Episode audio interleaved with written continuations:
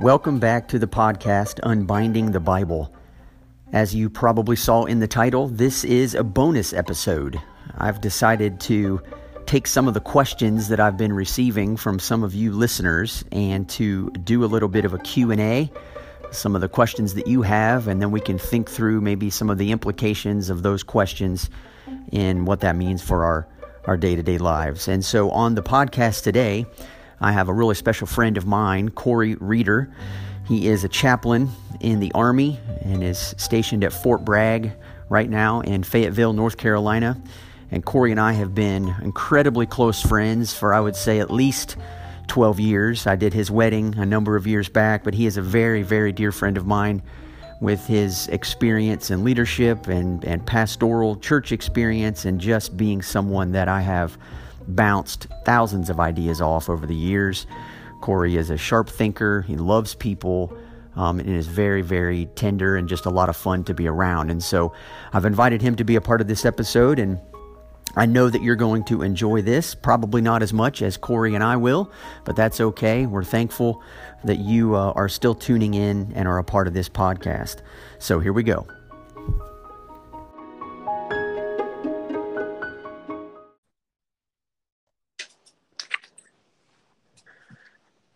Hey, I'd like to welcome Corey Reeder to the show today on our first bonus episode, first Q and answer episode. Corey, are you there? Hey, Josh, I'm here. Thanks so much for having me. Longtime listener, first time caller. So, oh, oh that's I, good. so I think that you, but right before this, you have recorded some kind of little intro. So I don't need to tell the whole world who I am. But what that's I'm right. sure you did not say about me is that I am a huge fanboy of your podcast. Um, I love what you're doing, brother, and uh, it's really cool just to be a part of this, to get to do uh, a little Q and A. Um, so thanks so much for bringing me in. Yeah, well, thanks, Corey. And no, I did not say that you were a fan of mine, but for everybody listening in, it's uh, you're going to find out pretty quickly why I've chosen to do a Q and A with Corey. So Corey's just to the podcast and, and we really decided that with some of these questions coming in it's so much more fun we think to have a conversation about some of these questions as opposed to just me responding in an email and, and just having some written words down on a page. So since that's the point of a podcast is to listen into an audio and, and a conversation i've asked corey to to take some of the questions that i've received and to just pose them and then i'll offer some answers and then he'll he'll share some insights as well yeah that's right and hopefully we don't have any weird uh, internet cutouts or anything like that. But if we do, bear with us and um, we'll, we'll, enjoy this conversation. I hope you will as well. Um, so, Josh, like you said, I got a couple of the questions that you've gotten. Some of them by email, some of them uh, just from from listeners. Um, and you were able to pass some of those along with me. So uh, the first one here actually is reaching back to episode two. Is your gospel big enough? And uh, I'm a dad of three young children. I got three little girls who are six, four, and two. So I, I think about this question in particular. I, I like this question a lot. Um, and it said, uh, you know, speaking about is your gospel big enough? How how would um, parents, or for that matter, those who teach children, teachers of children, um, and and even teens, perhaps help their kids and their teens to understand this um, bigger gospel? Yeah, um, that's a really good question, actually. Um, I I have three kids as well. Mine are 16, 14, and 12, and so I guess mine fit more into the teens category. Um, but but honestly, I, think it begins with a healthy view of life in the garden. Um, I grew up in a context that seemed to emphasize a fall slash redemption model of the gospel. And what I mean by that is that that sin was often the starting point for the gospel and for a gospel hmm. conversation. Mm. And and the end was what Jesus did to remove from us the, the consequences of that okay. sin. And and that's true but but that's not the whole that's not the whole story and so in, in the bible we actually see something far more profound it's what many have actually called the creation fall redemption restoration and and it's a more complete picture of I think some of the ideas that are that are going on. And so what we need is a is a stronger understanding of the relationships between God and his world, between God and man, between man and man, between man and the rest of the creation before sin actually ruined everything. And, and so the way I do this with my kids, and I've tried, and there's always more to be done here, but is is to actually sit down and talk with them about the first two chapters of Genesis? A lot. Yeah. Um, what what's there? What's not there? Um, what's God concerned with? Why is He concerned with those things? You know, it's it's really funny. But when this question came through and I started to think about it, I I realized that's really the entire point of the Unbinding the Bible podcast. and I mean, it. And just a little spoiler for you listeners. Um, we will still be exploring Genesis 1 to 2 through episode 15. Um, and that's because this is important. It's very, very important. Yeah. And it's talked about far less than it should be. So I guess one way I could encourage you is that if, if your kids are old enough to listen in, like like mine, um, I would encourage them to do so. Yeah. Um, if if they're younger, Corey, for for your girls, you know, I I would take some of the concepts and try to teach them to your kids. Kids are way more creative than we are as adults. Um, let them draw pictures, let them play act, make home movies, etc. Many of your kids are already doing mm-hmm. these things. I know Sunday school teachers could have skits and crafts, but pulling out a theme like, you know, how many times does the word God show up in Genesis 1? You know, that that's a crucial concept. And then for God to say, let us make man in our image and talk to the kids about the relationships between things made in his likeness or, or after its kind or according to its kind and ask them what they think that means um, just so that we can begin to get a bigger picture of yeah. what it means to be human. And and it, and it always you know gets them to ask lots of why questions. Kids love to ask them we need to do it with our kids. And it gets them thinking and then they're going to turn around and challenge us. And uh, my only encouragement would be try not to offer you know simplistic answers to many of our kids mm. deep questions. Don't don't be afraid of their questions. Yep. But but be don't also don't be afraid to say you know i don't really know the answer. Why don't we see if we can figure it out together? Yeah. Um, and i think that would make a much much healthier healthier approach. Um, so. I, I like that. And one of my one of my jobs actually currently at the the chapel that i'm serving with all, all army chaplains kind of have to serve at least at one of our chapels in some capacity. And so one of the things I'm doing right now is I'm a children's pastor as well at our chapel. And uh, I love the way that kids don't always have the same categories of thinking. And so sometimes they will just, uh, hey, I'm out here outside. You can hear my neighbor. My, my neighbor's got a big old dog and he's, he's not excited that I'm, that I'm here recording with you today. But no, so kids don't have the same categories. They don't have, they'll, they'll ask a question that comes from out of left field um, and you're like, oh man, wow, that's really different. But also, our questions can give them categories. And so let's uh, sticking, Josh, if like sticking with Genesis one and two, is there a because especially if we're going to camp out here for quite a few weeks, which I'm stoked about. It, are there questions that as we read this with our kids or or teach other kids or teens or whatever, are there questions that we can ask them that will maybe give them new categories of thought or uh, i mean i don't want to totally put you on spot with that like but but maybe what what could we do to help them think in new categories or new ways?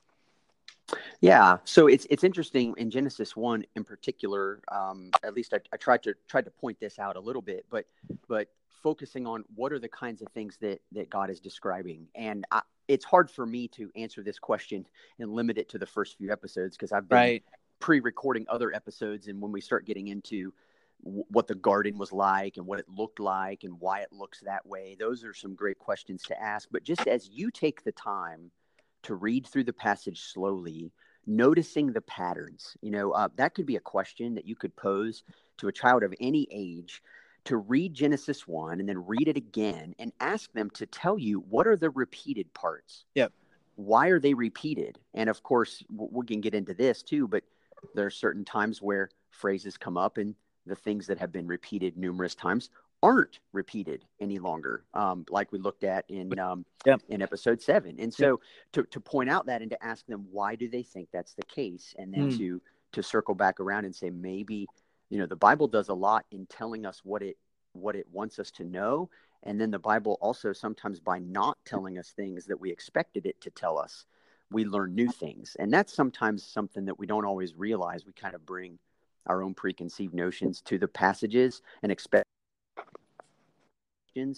when that's not always what they're doing. right doing. right yeah and, and it's kind of like the spoiler alert thing too where you know you're you're like hey kids guess what like we're we're going back to what god had intended in the beginning. We're going back to that. And so even asking them about what things were present, especially chapter in Genesis chapter two, what things were present that um, that were not um, you know, hey, what does it mean? You know, oh, hey, marriage is in there, work is in there, um, the goodness of creation, the role of the garden, a lot of the stuff that's involved in the image of God it, it is all there, part of it. Uh, so I think that's really good. I don't want to camp. We can camp out forever and you know release five hour bonus episodes that w- in which we totally.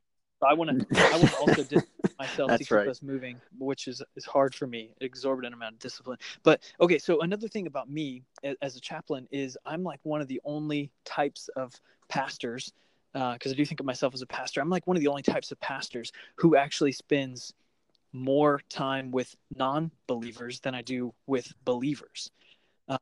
Uh, uh, yeah. And so one one of the things I thought, especially uh, continuing on this this uh, episode with "Is Your Gospel Big Enough?" is does this like nuanced view? It's not like new gospel. I came up with this, but does does a nuanced view of the gospel affect the way we do evangelism? And if so, what if you were bumping into a curious non Christian? How would you explain kind of this nuanced view that you're presenting here in episode two?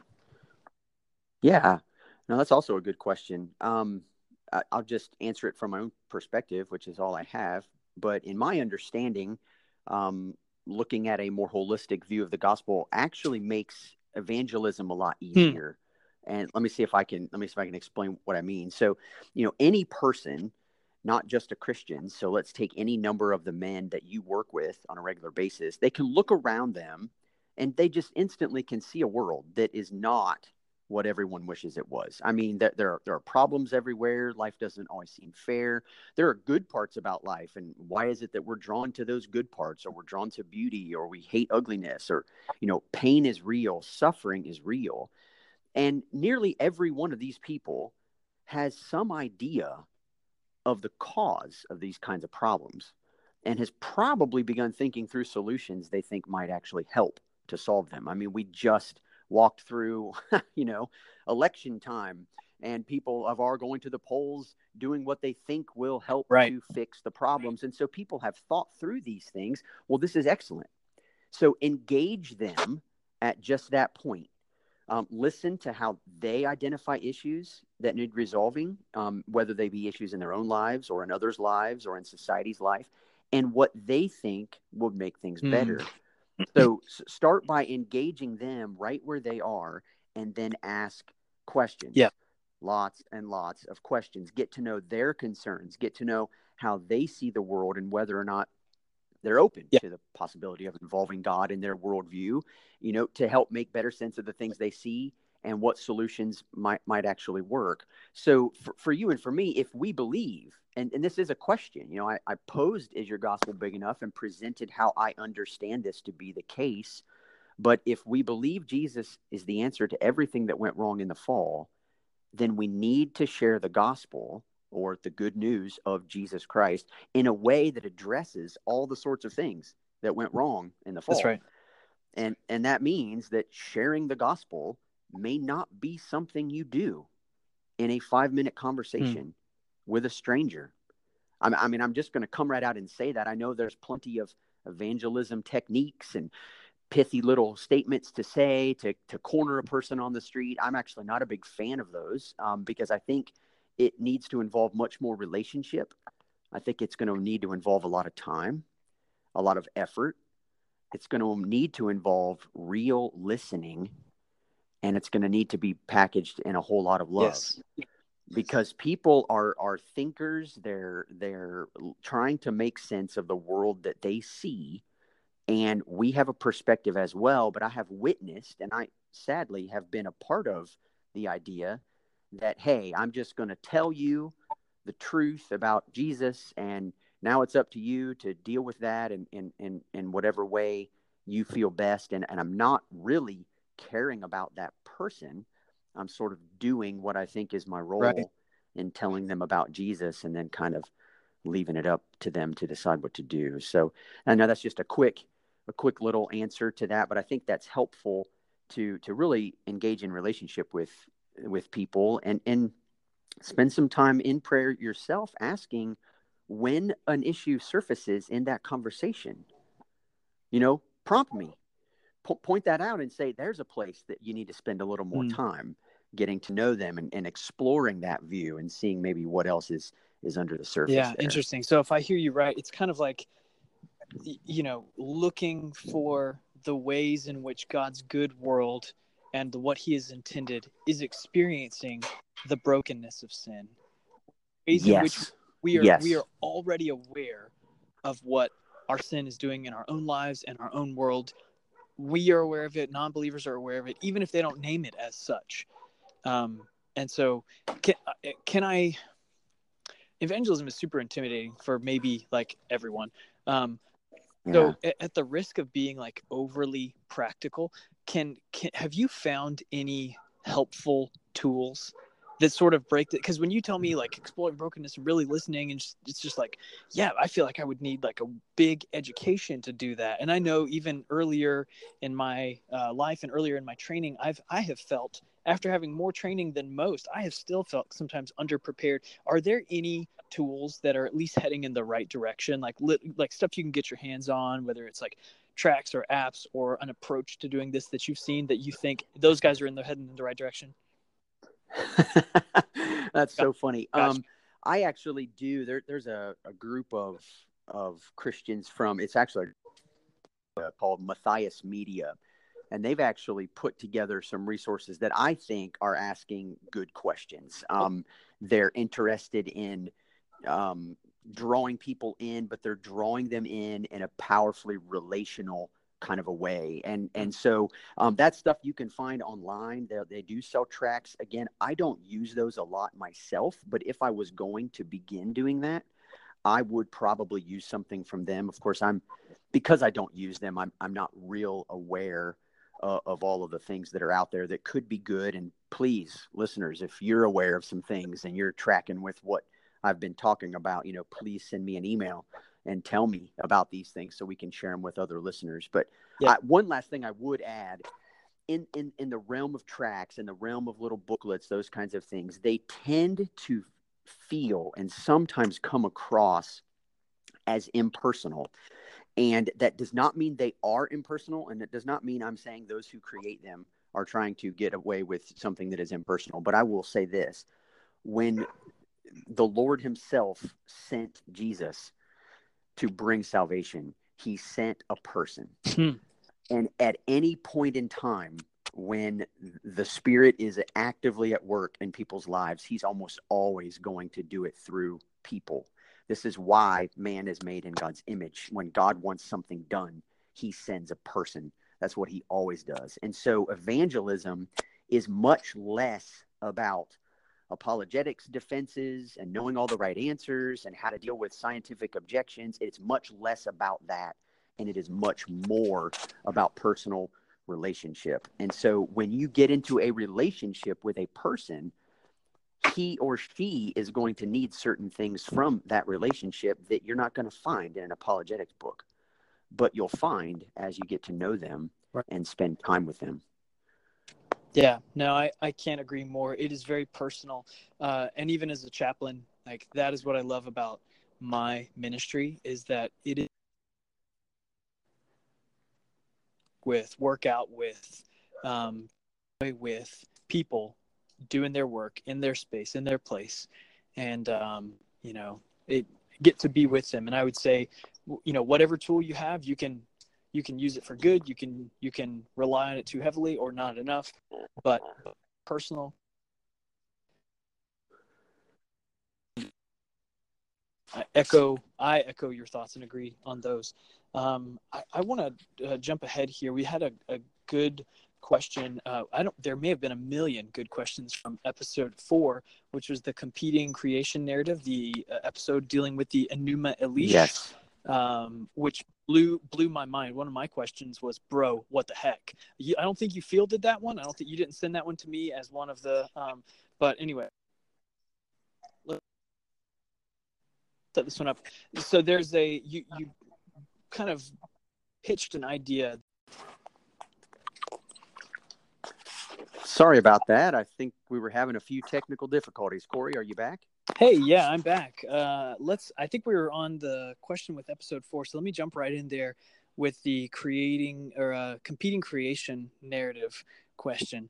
Um, so in that episode, you talked about the this concept of redemptive violence um, that rises out of that narrative, um, and it seems like that view is prevalent with international relations and international conflict, particularly in America, and and really even among um, American Christians. You know, you just just bombed them all, just bombed those other countries, and um, and and I get that. Um, and so, what the question here is, um, you say that might doesn't make right, and so how might a Christian view of the good but fallen creation change um, change our instincts or our gut reactions when it comes to international conflicts in particular. Sorry for that softball easy one there. No, that's that's okay. I figured that was coming. So, um, well, you know, I appreciate the use of the word gut reactions um, in that particular question because I think that's exactly, I think that's exactly what's happening. Um, I like it also that you talk about a good but fallen creation because I think the idea is that we're all trying to get back to that place of goodness, and how does that come about? Um, but yeah, I, I, think the idea of redemptive violence is so ingrained in us that the the just bomb them mantra really does seem to be the only solution. Um, and yet, based on some things that Jesus says, that can't be the only solution.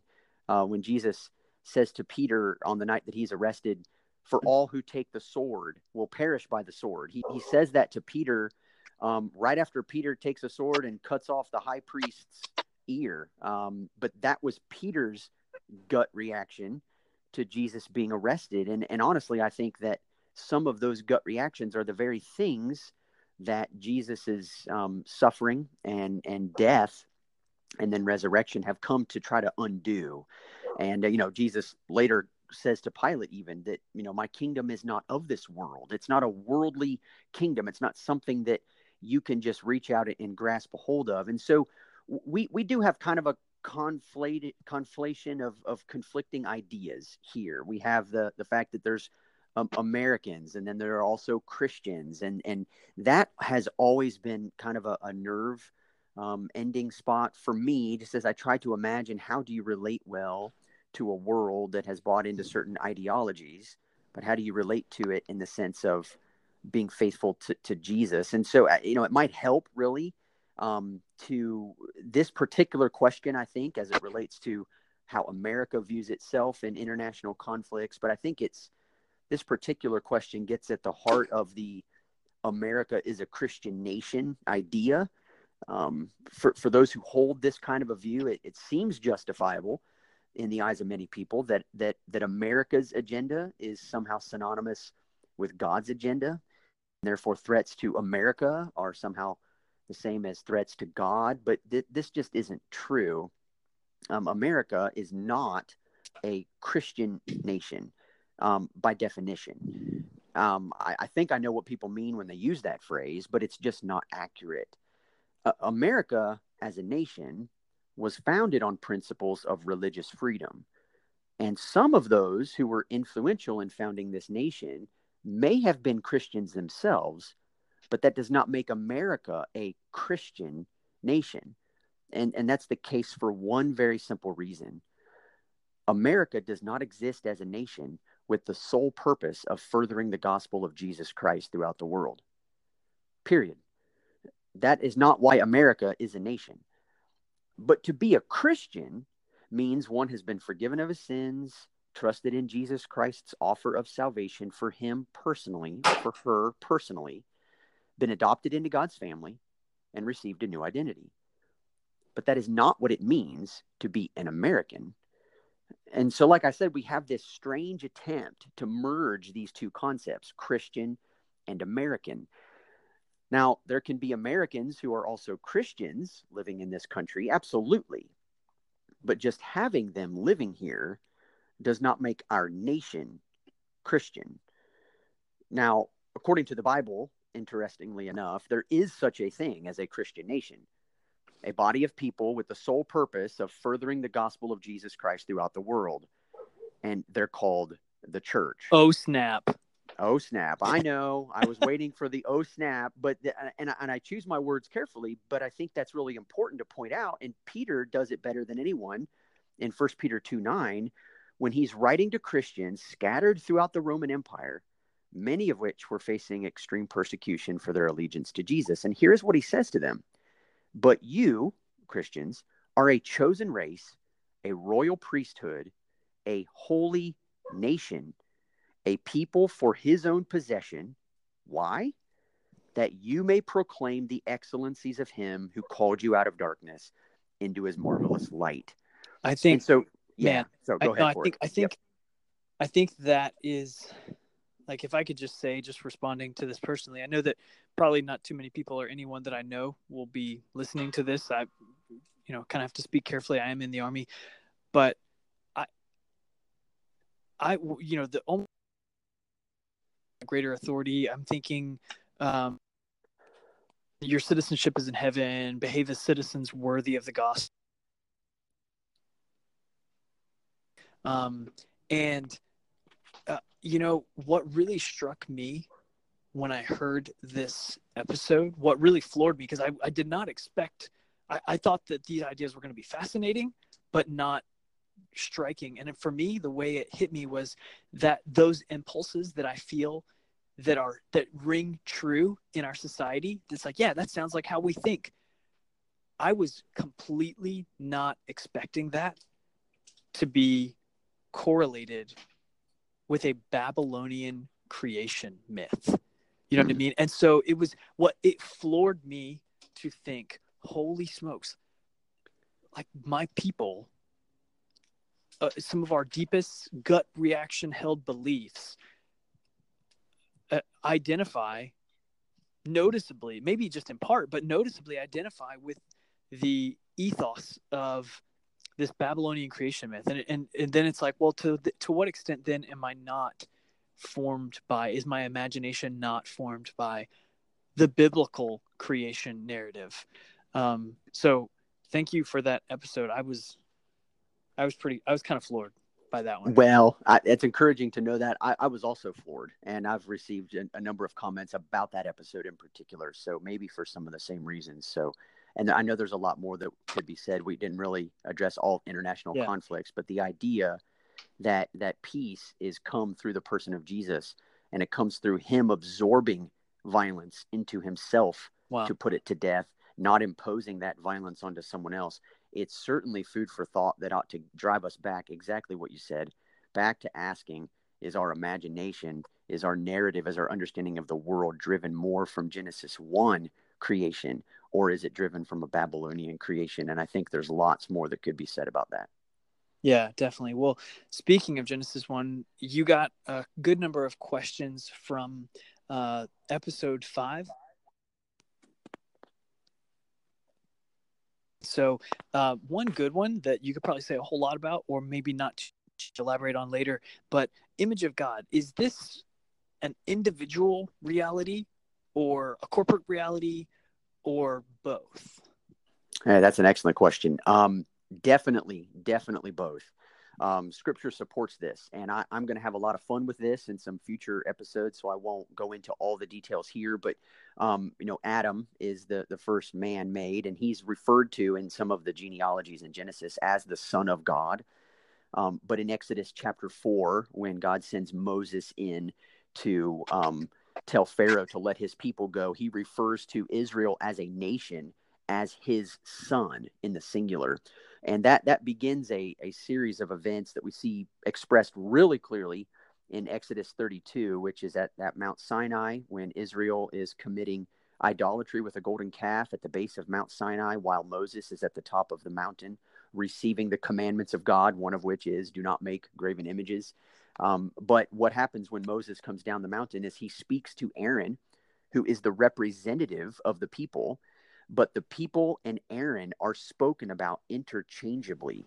Um, Aaron is accused and blamed for the people. Aaron turns on the people and blames them.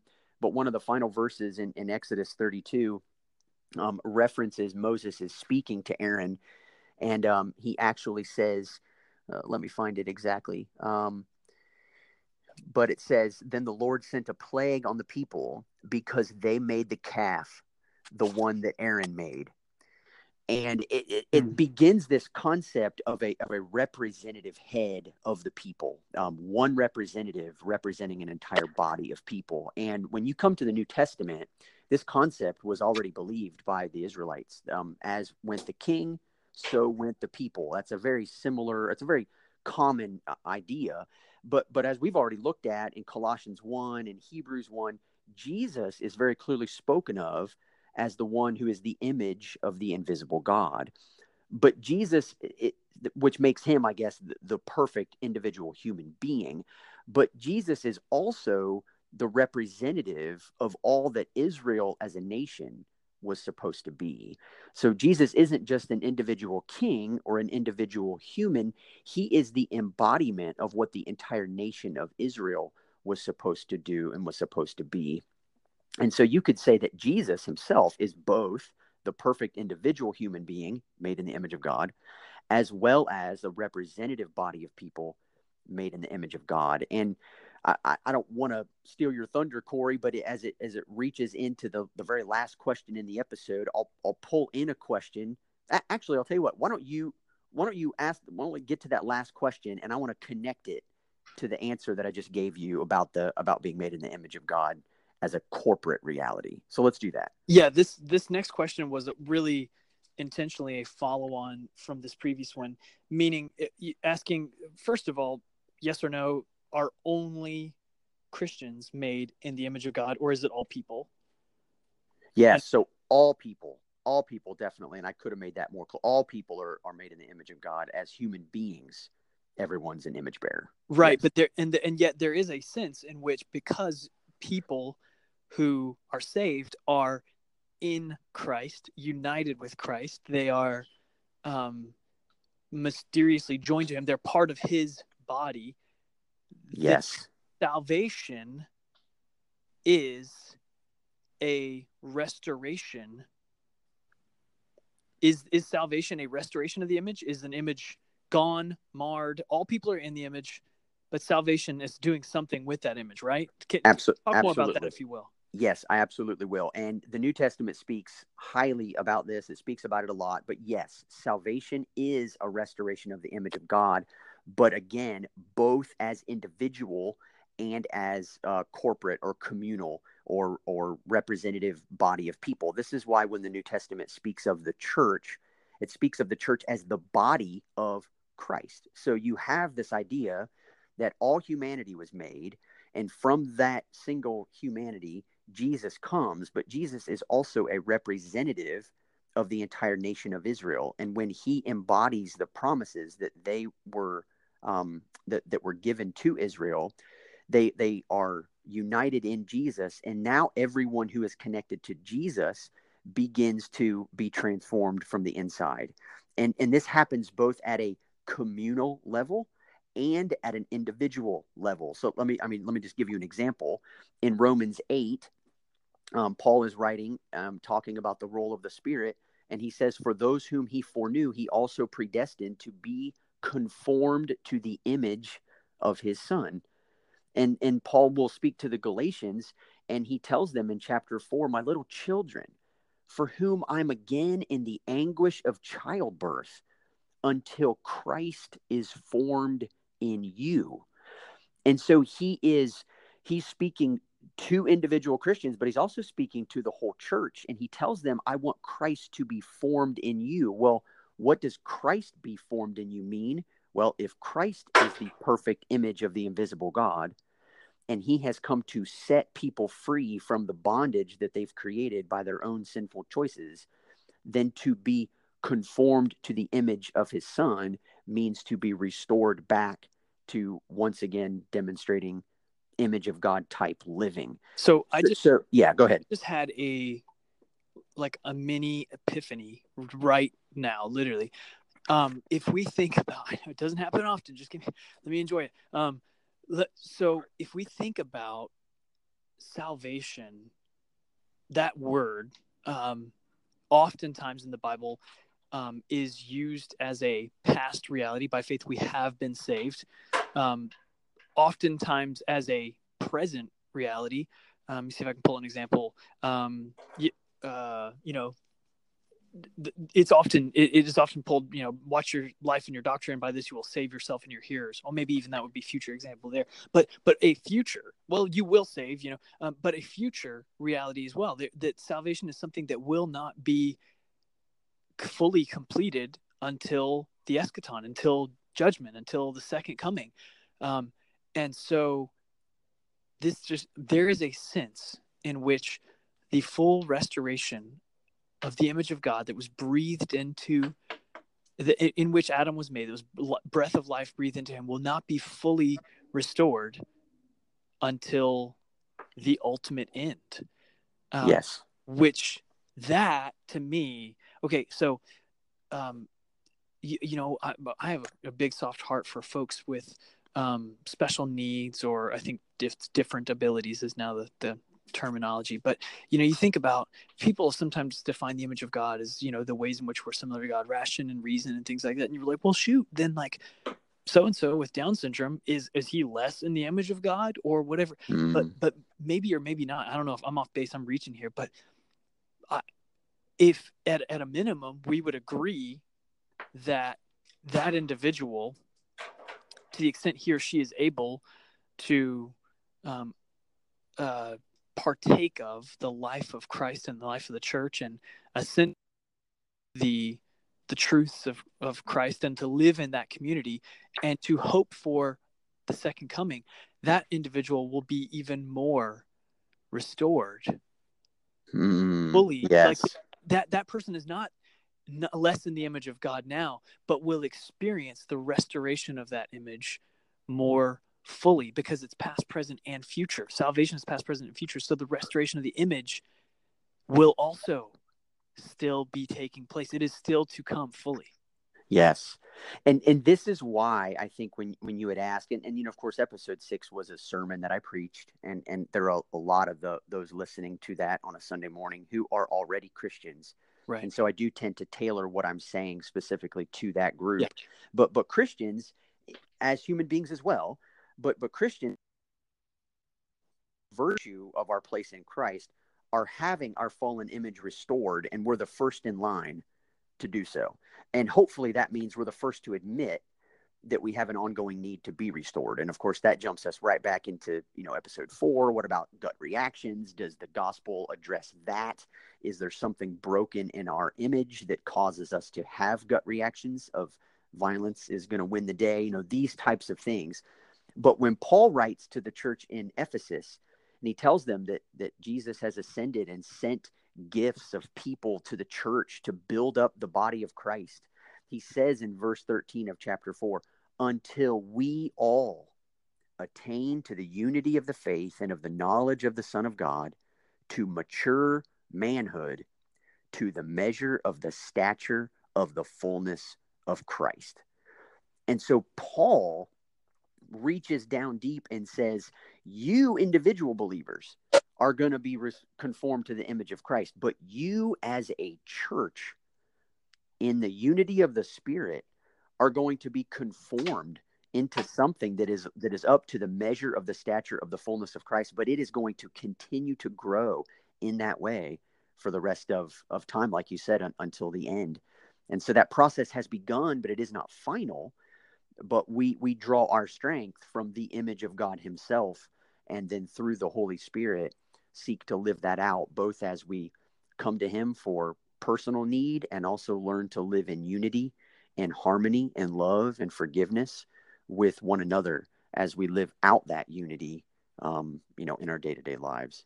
Mm. so yeah. Man i well when i hear that i think you know growing into the full mature stature of christ guys like me have a long way to go because i'm i'm like five six with my boots on. I think that that's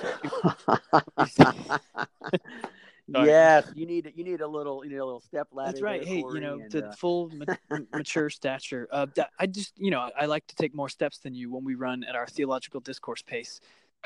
exactly. So, That's exactly but, right. That's exactly right. Man, we could, but uh, yeah, it looks like it looks like we made. We could probably yeah, go on and on, and I, like and I want to do some all stuff specifically on Sabbath. But I think to kind of honor everyone's time with the normal episode length in mind, um, maybe we could just kind of hit pause here, and then I'd love. I hope we can do this again and keep doing future episodes. Maybe even get some questions and comments from our listeners. I would encourage listeners.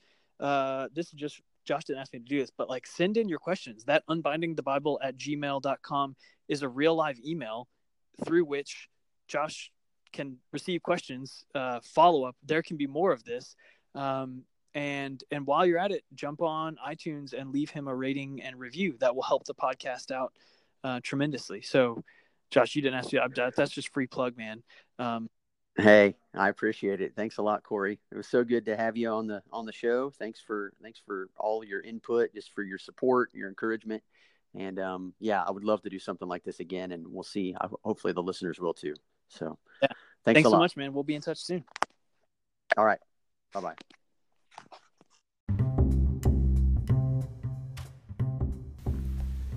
Thank you for tuning in to our very first bonus episode. As Corey shared, I would love for you to email me any of your questions, things that you've been thinking about as a result of listening to the first few episodes. And you can email those to me at unbindingthebible at gmail.com. And as usual as well, I would love for you to give me a review and or a rating on Apple Podcasts um, is the most popular app, but any app that you're listening to this podcast on, I would love to hear a review from you. It helps other listeners be able to find this podcast and be encouraged by it as well. Until next time, thanks for listening.